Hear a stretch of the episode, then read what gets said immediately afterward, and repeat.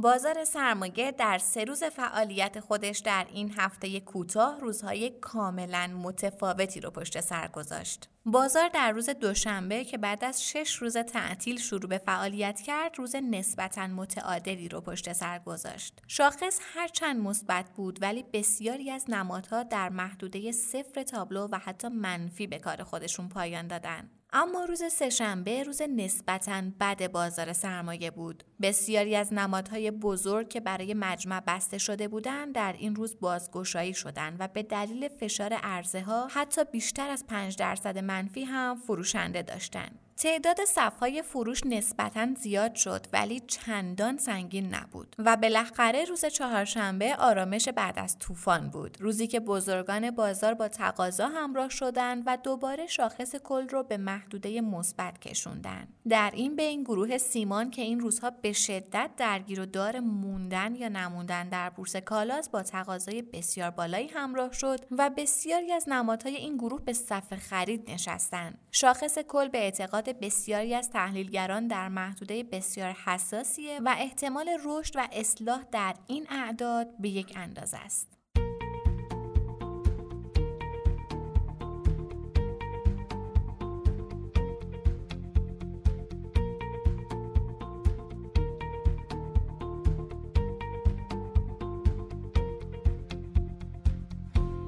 سلام اینجا پادکست کاریزماست و شما در حال شنیدن چهل و اپیزود از مجموعه پادکست های هفتگی کاریزما هستید. کاریزما یه پادکست تحلیلیه. تحلیل بازار سرمایه که توسط گروه مالی کاریزما تهیه میشه. این اپیزود در روز چهارشنبه ششم مرداد 1400 ضبط شده. من آرام نظری هستم و با همراهی میسم رحمتی کارشناس اقتصاد و کارشناس ارشد مدیریت مالی و مهمانانی که ما رو همراهی می‌کنن اتفاقات مهم بازار سرمایه در هفته گذشته رو مرور می‌کنیم. در مورد یک موضوع ویژه اقتصادی و مالی گفتگو می‌کنیم. و در آخر به سیمایی از هفته آینده می رسیم. با ما همراه باشید.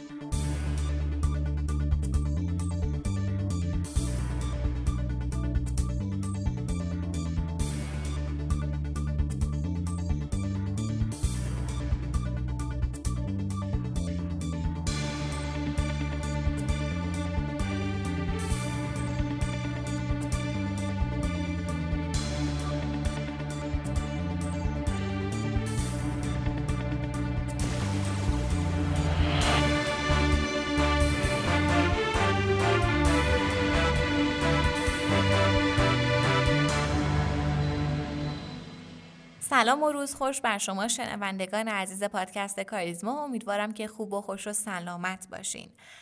ما هفته گذشته متاسفانه به دلیل تعطیلات ناگهانی که رخ داد نتونستیم پادکست رو تولید و منتشر کنیم اما این هفته با اپیزود چهل و سوم در خدمتتون هستیم. آقای رحمتی سلام خسته نباشین خوش آمدین. من هم سلام عرض کنم خدمت شما و تمام شنوندگان عزیز. خیلی خوشحالم که دوباره در خدمتتونم. آقای رحمتی مدتیه که از وضعیت بازار بیخبریم. یه خورده صحبت کنیم در مورد وضعیت بازار و در مورد نوسانات چند روز اخیر بازار. به نظرتون این نوسانات طبیعیه؟ وضعیت بازار همکنون به گونه نیست که سرمایه های بزرگ در چنین وضعیتی با رقبت پا به چرخه معاملات بذارن. در یکی دو ماه اخیر انتظارات تورمی به شکل خزنده در نوسان بوده که همین امر باعث شده تقاضا در بازار سهام افزایش پیدا کنه.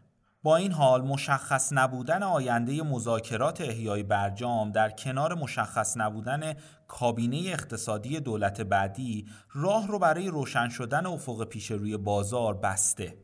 به عبارت دیگه بازار سرمایه این روزها رو در حالی سپری می‌کنه که سرمایه گذاران با وجود کاهش چشمگیر تعداد صفهای فروش در دو ماه گذشته و همچنین بهبود چشمگیر تقاضا در بسیاری از روزها نتونستن با شفافیت و اطمینان خاطر نقشه راه خودشون رو در ماههای پیش رو به ویژه برای نیمه دوم سال جاری ترسیم کنند. در دوره های قبل ریاست جمهوری اسامی وزرای پیشنهادی دولت پس از تحلیف ریاست جمهوری و طی مدت قانونی به مجلس تقدیم می شد. با این حال از زمان انتخابات و پس از مشخص شدن برنده اون همواره سمت و سوی کلی کار دولت و نگاه اقتصادی و مشخص بوده. این در حالیه که در هفته های اخیر با وجود بالا بودن میزان گمان زنی درباره مهره های اقتصادی دولت وضعیت کابینه در ذهنهای مردم چندان شفاف نیست. این مسئله که حداقل تا بیش از یک هفته دیگه ادامه پیدا می‌کنه در کنار تردید افکار عمومی نسبت به آینده مثبت برجام و طولانی شدن مذاکرات سبب میشه تا نتونیم با اطمینان به آینده در میان گزینه های سرمایه گذاری بر اساس متغیرهای موجود تصمیم بگیریم. این مسئله از این جهت های اهمیته که از یک سو احیای توافق اتمی می‌تونه به کاهش قیمت ارز بیانجامه و طبیعتا محقق نشدن اون ممکنه بر قیمت دلار اثر بذاره. و از سوی دیگه معلوم نیست با روی کار اومدن دولت سیزدهم متغیرهای کلیدی مثل نرخ بهره چه سرنوشتی پیدا می‌کنن مضاف بر این که به اعتقاد بسیاری از اقتصاددانها در شرایط کنونی و با توجه به وضعیت موجود این امر بعید نیست که دولت بعدی مجبور به اصلاح قیمت در برخی از نهادهای تولید بشه. از نظر تکنیکالی بازار در چه وضعیتی جناب رحمتی؟ ببینید شاخص کل رشد بسیار خوبی از محدوده یک میلیون و صد هزار واحد داشته و نه تنها تونسته خط روند نزولی چندی ماه خودش رو بشکونه بلکه تونسته دو هدف یک میلیون و دیویست و شست هزار واحد و یک میلیون و سیصد و ده هزار واحد رو تاچ کنه.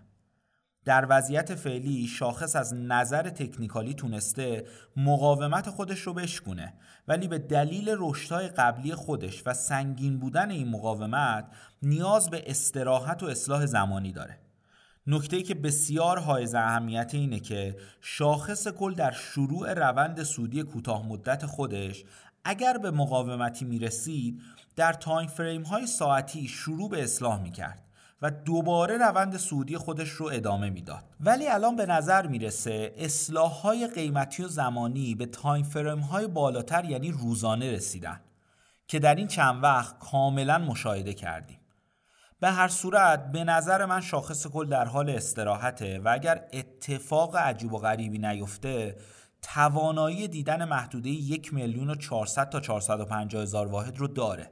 ولی بعید می‌دونم بتونه فعلا فراتر از این اعداد بره و در سناریوی بدبینانه در صورت از دست دادن محدوده یک میلیون و سیصد هزار واحد می‌تونیم انتظار یک اصلاح قیمتی تا کانال یک میلیون و دیویست هزار واحد رو داشته باشیم.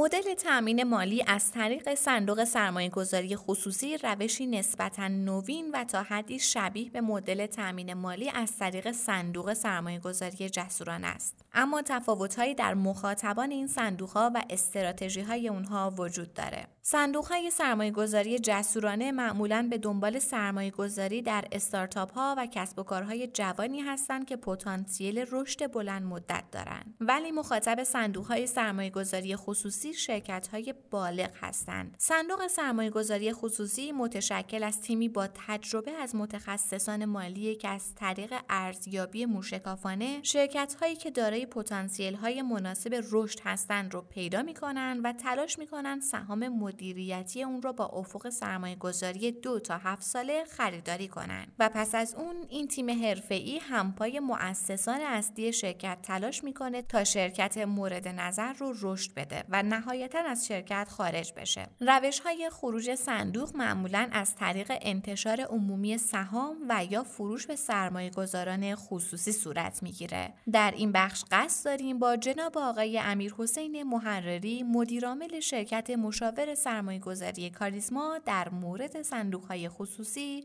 صحبت کنیم.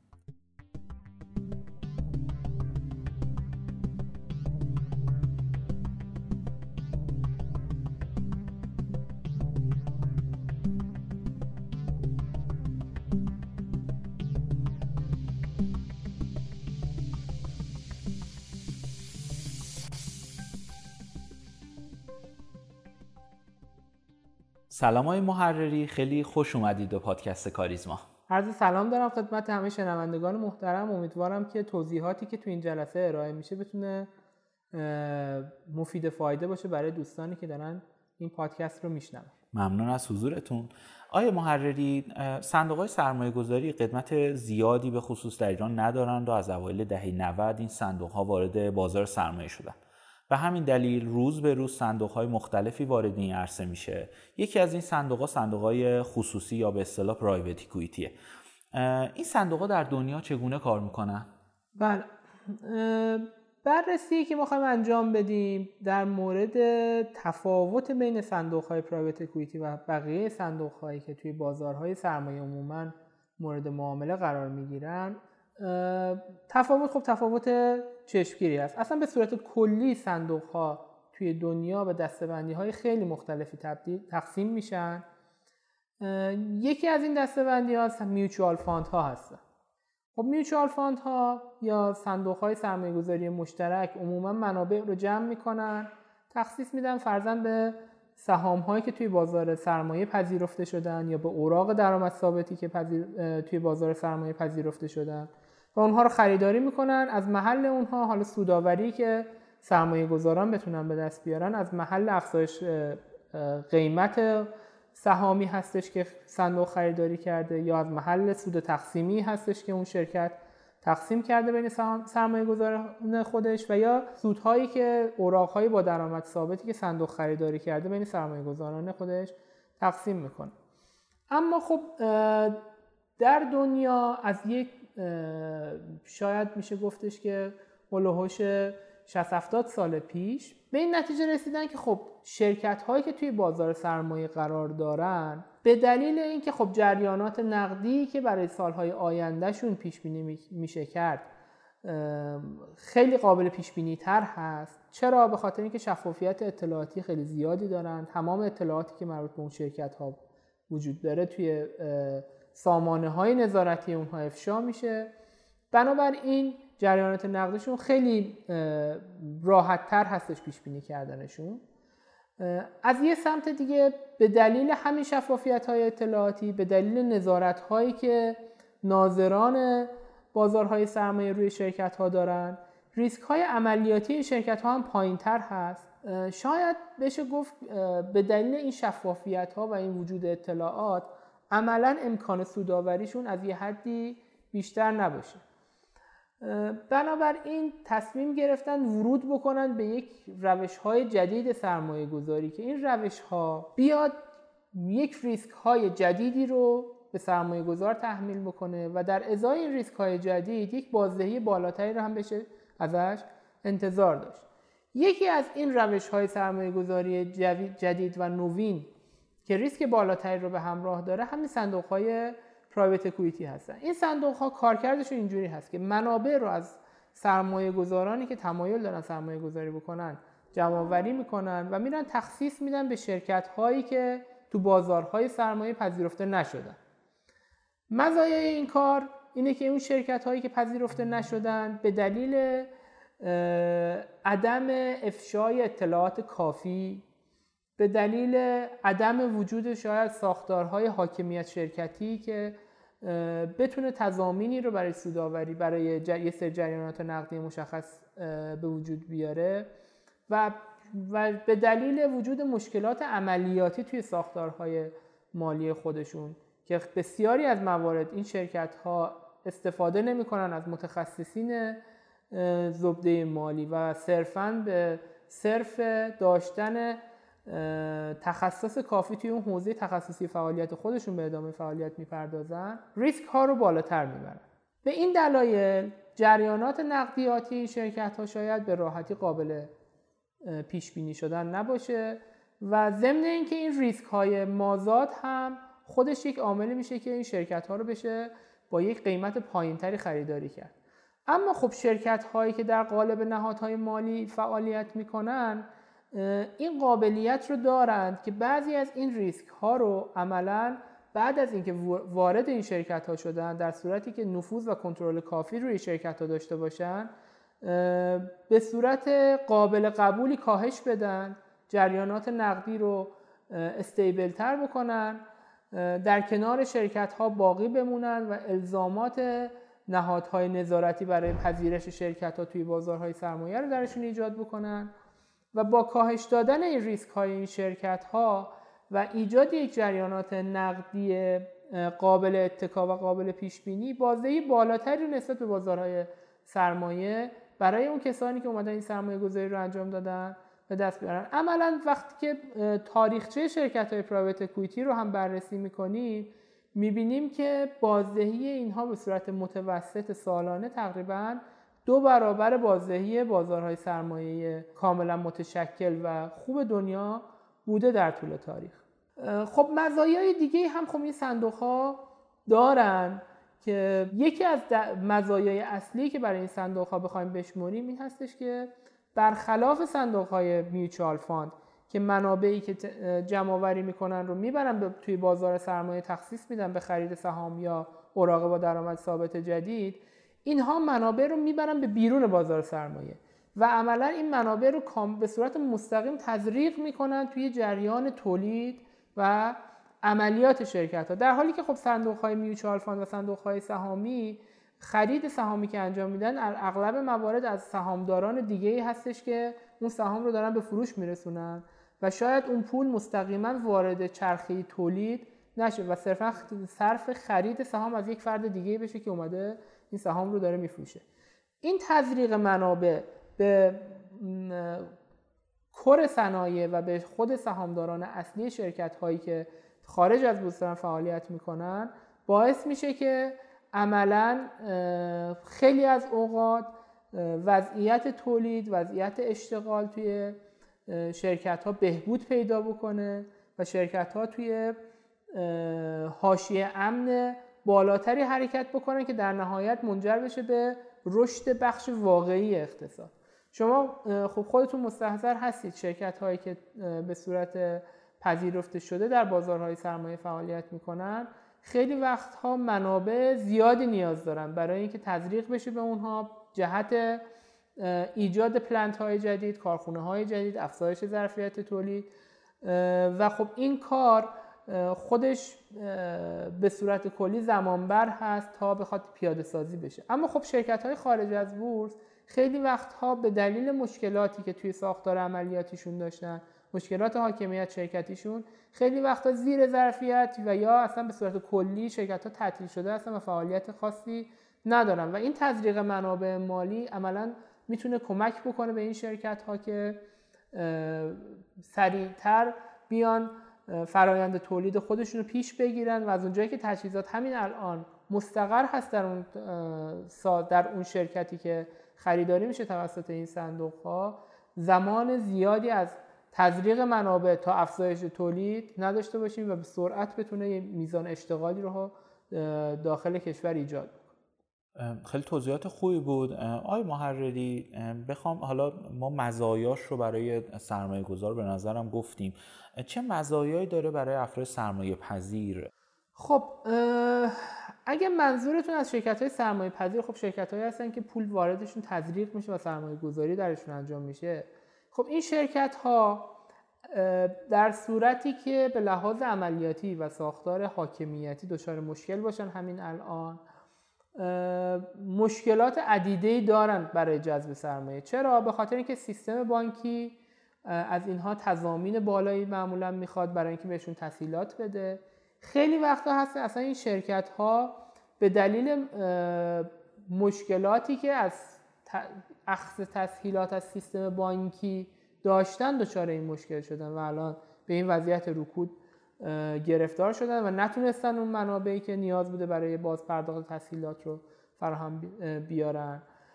خب این بود یک فشاری رو به این شرکت ها میاره که خب تامین مالی که مورد نیاز هست برای بهبود ساختار فرایندی خودشون رو نداشته باشن. از طرف دیگه خب پذیرش توی بازارهای سرمایه الزاماتی رو داره که چون نهاد ناظر موظف هست که تا اونجایی که ممکنه ریسک های عدم شفافیت یا ریسک های عملیاتی که در شرکت ها وجود داره رو برای سرمایه گذاران پوشش بده و نذاره که شرکت هایی که با ریسک عملیاتی بالا هستن وارد بازار سرمایه بشن. از این رو این شرکت ها محل تامین مالی از بازار سرمایه به صورت مستقیم رو هم عملا ندارن. خب این صندوق ها یک مزیتی برای شرکت های اینچنینی ایجاد می‌کنه که یک روش جایگزینی پیدا بکنن. که تضامین زیادی هم نمی‌خواد ولی خب بخشی از کنترل رو باید واگذار بکنن به اون صندوق که بیاد براشون ایجاد بکنه از طرف دیگه برای اون شرکت هایی که این صندوق ها رو ایجاد می‌کنن و شروع می‌کنه به جذب منابع برای اصلاح ساختار و سرمایه گذاری خصوصی این مزیت رو داره که خب این شرکت ها هم خیلی وقتها افراد متخصص برای ایجاد تغییرات توی ساختارهای شرکت ها رو دارن. ولی خب به صورت مجزا منابعی ندارن که خب بخوان تخصیص بدن به این شرکت ها و اینها رو اصلاح بکنن و درآمدی برای خودشون ایجاد بکنن. معمولا خب اون شرکت هایی که خودشون دارن این صندوق ها رو تشکیل میدن بخشی از سرمایه صندوق رو هم خودشون میارن که توی سوداوری که از محل اصلاح ساختار توی شرکت ها به وجود میاد شریک بشن. ساختار این شرکت ها این صندوق ها هم به گونه ای هستش که معمولا بهش میگن GPLP General Partner و Limited Partner که General Partner ها که همون نهادها یا مسئولین اجرایی این صندوق هستن وظیفه دارن. منابعی که جمع میشه رو با تخصصی که دارن تخصصی که توی صنایع دارن تخصصی که توی اصلاح ساختارهای مالی دارن ببرن تزریق بکنن توی شرکت ها و اون شرکت رو وضعیتش رو دگرگون بکنن. و لیمیتد پارتنر ها فقط سرمایه گذاری می‌کنن و سود سرمایه گذاری رو به دست میارن. معمولا سوداوری صندوق ها برای شرکت هایی که در این صندوق ها رو مدیریت می‌کنن یک درصد مشخصی از منابع صندوق هست. و دیگه روی افزایش قیمت شرکت ها بعد از اصلاح ساختار خود مدیریت کننده صندوق هیچ سهمی نداره.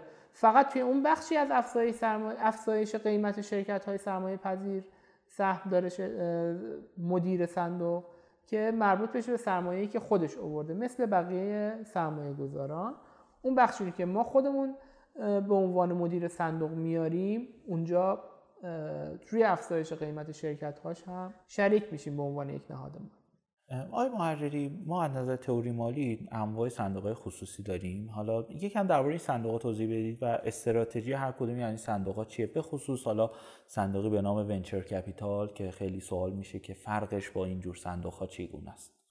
ببین صندوق های venture capital یا فارسی صندوق های جسورانه که توی بازار سرمایه ایران هم داریم وظیفهشون این هستش که بیان شرکت هایی رو شناسایی بکنن که در مرحله ایده یا در مرحله تولید اولیه محصولات خودشون هستن. و اون ایده ها و اون تیم هایی که قابلیت این رو دارن که در نهایت با یک تزریق منابعی سریع بتونن رشد بکنن و یه شرکت بالغ بشن رو پیدا کنن شناسایی کنن و سرمایه سرمایه گذاران رو به این شرکت ها تخصیص بدن. عملا صندوق های جسورانه سایز خیلی کوچیکتری دارن.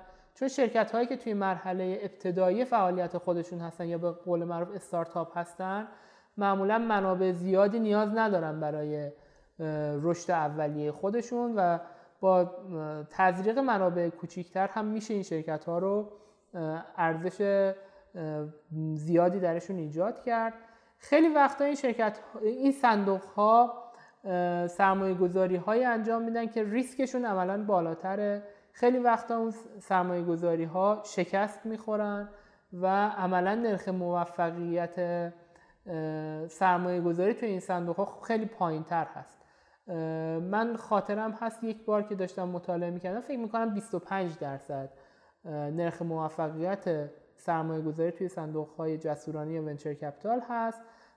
از یعنی از هر چهار سرمایه گذاری که انجام میدن یکیش عملا موفق میشه. ولی اون سرمایه گذاری موفق عملا سوداوری داره برای صندوق که تمام زیان های ناشی از سرمایه گذاری های شکست خورده خودش رو هم پوشش میده. اونها یه راه های جداگانه دارن برای مدیریت ریسک خودشون. سعی می‌کنن که خیلی وقتا شرکت ها رو ملزم بکنن به ارائه اطلاعات یک سری KPI هایی طراحی می‌کنن برای اینکه ببینن مدیریت این شرکت ها چقدر موفق بوده در بهبود فرایندهای خودش بعد از جذب سرمایه و مرحله, به مرحله منابع رو تزریق می‌کنن تا ریسک های خودشون رو تا حد تا حد امکان کاهش بدن. اما خب صندوق های پرایوت اکویتی یا صندوق های خصوصی توی شرکت های بالغ عملا سرمایه گذاری می‌کنن که این شرکت های بالغ بر اساس حالا اساسنامه صندوق های خصوصی در ایران باید سه سال از شروع فعالیتشون حداقل گذشته باشه. این شرکت ها شرکت های جا افتاده هستن تجهیزات کافی دارن. خیلی وقتها استراتژی های توی این صندوق های خصوصی این هستش که شرکت هایی رو پیدا بکنن که دارایی های مشهود بالاتری دارن که در صورتی که به هر دلیل نتونستن اون تحولی که مد نظرشون هست توی شرکت ایجاد بکنن با فروش دارایی های اون منابع خودشون رو باز, باز پس بگیرن و دچار زیان نشن ریسک کمتری داشته باشن. سایز صندوق های خصوصی هم به مراتب بزرگتر هست. خب چون شرکت های بالغ قاعدتا خب سرمایه خیلی بیشتر نیاز هستش که بهشون تزریق بشه تا بتونیم میزان قابل توجهی از سهام اونها رو دریافت بکنیم. صندوق های دیگه هم هستن که مثل صندوق های فاندا فانتا همطور که فرمودین یا فرا صندوق ها در فارسی تو بازار سرمایه ما شناخته میشن. اینها صندوق هایی هستن که اینها هم باز انواع مختلف دارن. وظیفه این صندوق ها خریداری کردن واحد های صندوق های دیگه است. اینا به صورت مستقیم وارد خرید و ورود به سرمایه گذاری های دیگه نمیشن و به صورت غیر مستقیم فقط واحد های صندوق های مختلف رو می‌خرند و از این باب ریسک های خودشون رو به یک نحو دیگه پوشش میدن که از سهم بخشی از سرمایه خودشون رو توی صندوق های مختلف که تخصیص میدن ریسک های عملا کمتری داره. آیا محری تا اینجا که ما درباره مزایای صندوق خصوصی صحبت کردیم یکم درباره حالا ریسکاش صحبت کنیم. آیا اصلا این صندوق می‌تونه ریسکای عجیب و غریبی داشته باشن برای سرمایه گذار یا حتی سرمایه پذیر ببینید برای شرکت های سرمایه پذیر صندوق های خصوصی یک مزیت خیلی بزرگی هستن. خب همطور که عرض کردم خدمتون یک منابعی رو بهشون تزریق می‌کنن که شاید به راحتی از روش های دیگه نتونن تامین بکنن.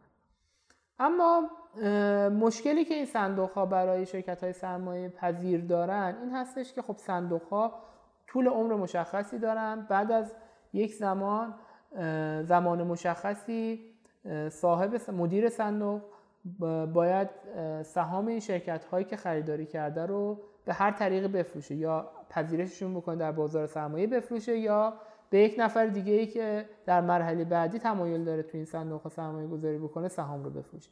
خب این باعث میشه که اون شرکت سرمایه پذیر شاید توی کوتاه مدت بدونه که شریکش کی هست. خب این شرکت هایی که دارن سرمایه گذاری میشه درشون خیلی وقتا شرکت های خصوصی هستن که صاحبین این شاید اعضای یک خانواده باشن و یک شریک جدیدی رو دارن میپذیرن.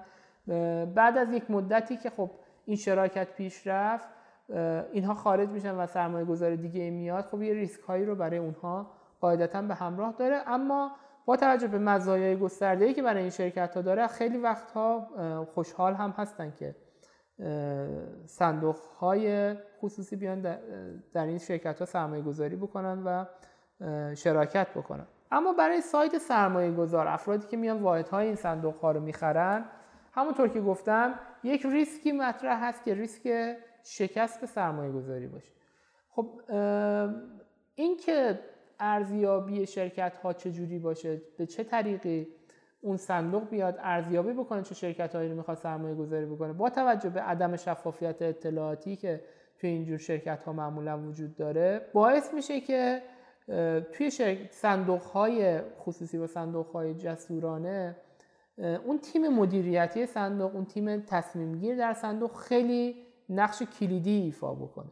علاوه بر این خب شرکت هایی هم هستن که خب به لحاظ عملیاتی شاید توی مرحله اول برای مدیر صندوق به نظر بیاد که این شرکت ها شرکت های جذابی می‌تونن باشن ولی خب در نهایت نتونه تغییر چندانی ایجاد بکنه. همونطوری که گفتم این صندوق ها سعی می‌کنن خیلی وقتها بخش عمده ای از سرمایه گذاری های خودشون رو ببرن به سمت شرکت هایی که دارایی های دارایی ها و تجهیزات قابل قبولی دارن و بدونن که ریسک سرمایه گذاری تا حد امکان کاهش پیدا کرده. ولی خب این ریسک همچنان با اون سرمایه گذاری که توی این صندوق ها سرمایه گذاری می‌کنه هست.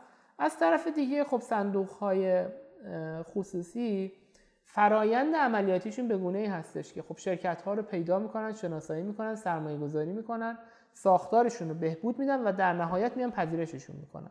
خب این شرکت هایی که الان دچار مشکل هستن وقتی که ما میریم سرمایه گذاری درشون می‌کنیم نمی‌تونیم انتظار داشته باشیم که توی کوتاه مدت شاید در طی یک سال یا دو سال بخوان بازدهی خاصی از خودشون نشون بدن و شاید خیلی وقتا میوه این سرمایه گذاری بعد از چهار سال یا پنج سال بخواد خودشون نشون بده. بنابراین برای سرمایه گذارانی که تمایل دارن توی دوره های کوتاه مدت تر بیان سرمایه گذاری داشته باشن این سرمایه گذاری در صندوق های خصوصی نمی‌تونه جذابیت زیادی داشته باشه. و همینطور برای سرمایه گذارانی که یک سری جریانات نقدی مداومی از دوره سرمایه گذاری خودشون نیاز دارن. معمولا این سرمایه گذاران میرن به سمت صندوق های با درآمد ثابت که جریان نقدی کاملا قابل پیش بینی تری رو بتونه بهشون تضمین بکنه. ولی خب صندوق های خصوصی خیلی وقتها این امکان رو ندارن. بعضی از صندوق های خصوصی بعد از چند سال که از فعالیتشون میگذره سود نقدی که از شرکت های سرمایه پذیر دریافت می‌کنن رو در قالب سود تقسیمی بین دارندگان واحدها تقسیم می‌کنن. ولی خب این بسته به استراتژی اون صندوق هست. ممکنه که اون صندوق تصمیم بگیره که نه این منابع رو هم به عنوان یک منابع جدید سرمایه گذاری در خودش نگه داره و به سرمایه گذاری های جدید خودش تزریق بکنه. خیلی لطف کردید های محرری. به عنوان سوال آخر صندوق های خصوصی در ایران رو چجوری می‌بینید و فکر می‌کنید می‌تونه برای سرمایه گذاران جذاب باشه؟ از ساید سرمایه گذار به نظرم برای سرمایه گذارانی که دوره های سرمایه گذاری بلند مدت تر دارن توی کوتاه مدت تمایل به جذب نقدینگی از این سرمایه گذاری ها ندارن. پروژه های جذابی هستن قطعا. و بازدهی اینها هم قاعدتا باید بسیار بالاتر از بازدهی بازار سرمایه باشه. خب توی دنیا خب خیلی وقتها گفته میشه که توی سرمایه گذاری های خودتون 5 تا 10 درصد از منابع سرمایه گذاری خودتون رو به همچین صندوق های پرایوت اکویتی و ونچر کپیتال تخصیص بدید با توجه به ریسک بالاتری که برای سرمایه گذاری دارن. اما به دلیل این ریسک بالاتر به دلیل بازدهی بالاتری که می‌تونه به همراه داشته باشه معمولا میگن که یه همچین سرمایه گذاری هایی رو هم جزء منابع قابل تخصیصتون داشته باشید. از طرف دیگه اینها صندوق هایی هستن که در نهایت همونطور که ابتدای بحثم عرض کردم خدمتون از محل افزایش تولید و افزایش سوداوری که از محل افزایش تولید و فروش ایجاد میشه هم سرمایه سوداوری برای سرمایه گذاران ایجاد می‌کنن و این باعث میشه عملا تنوع بیشتری توی سبد سرمایه گذاری افراد نسبت به سرمایه گذاری صرفا بورسی ایجاد بشه.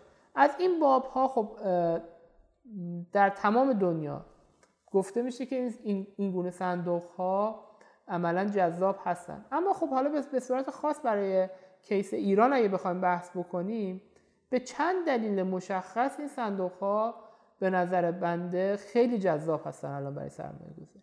نکته اول این هستش که خب الان ما به لحاظ شرایط اقتصادی که کشور برش حاکم هست تعداد شرکت هایی که دچار مشکلات عملیاتی شدن و تعطیل شدن خب بسیار زیاد شد.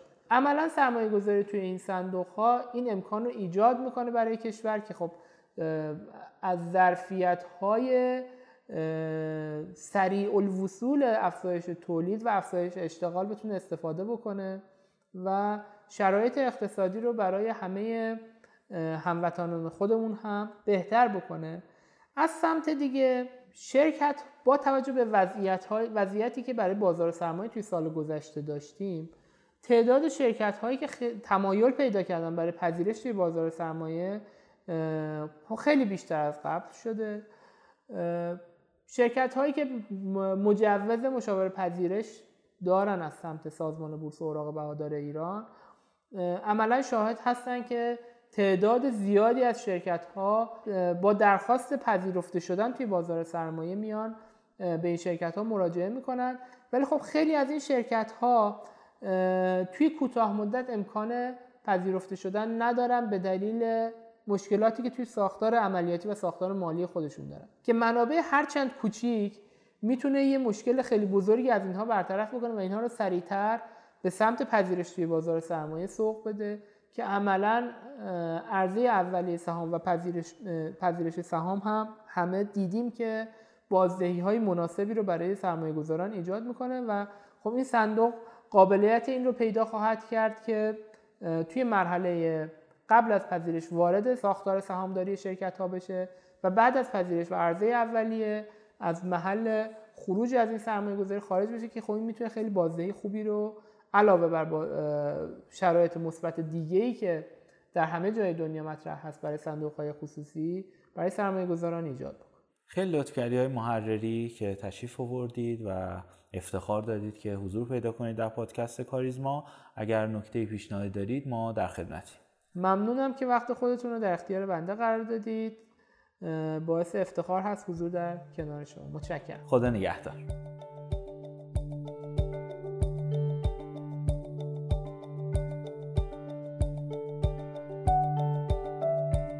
ممنون از شما که ما رو میشنوید. لطفا سوالات، نظرات، انتقادات و پیشنهادات خودتون رو از طریق آیدی تلگرام pod underline admin با ما در میون بذارید. D underline admin. باعث افتخار ماست که صدای شما باشیم. ما رو هر هفته به نام پادکست کاریزما در تمام پادگیرها مثل Castbox، Overcast بشنوید و به اشتراک بگذارید. تا هفته آینده و قسمت بعد خدا نگهدار.